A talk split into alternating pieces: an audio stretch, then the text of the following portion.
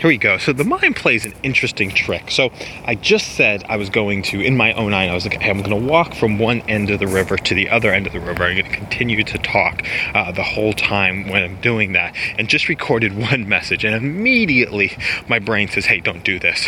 Uh, shut it down. Don't do this. Let's go do something else. Let's listen to something else.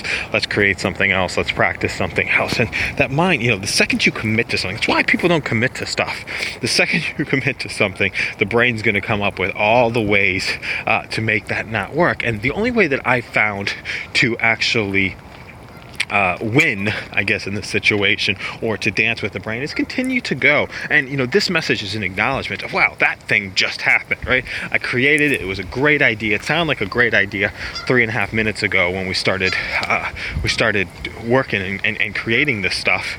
And now all of a sudden, it's not such a great idea. It's not something that we want to do. So what do we do? Hey, do the thing that we said we're going to do, which is record messages, but share about the challenge that goes along with it. Because I think, you know, in today's uh, people are looking for a quick fix today because their mind will get them uh, will take them out of the game so quickly um, especially if they don't see the results so quickly and there's so much marketing out there that plays to that instant gratification instant results.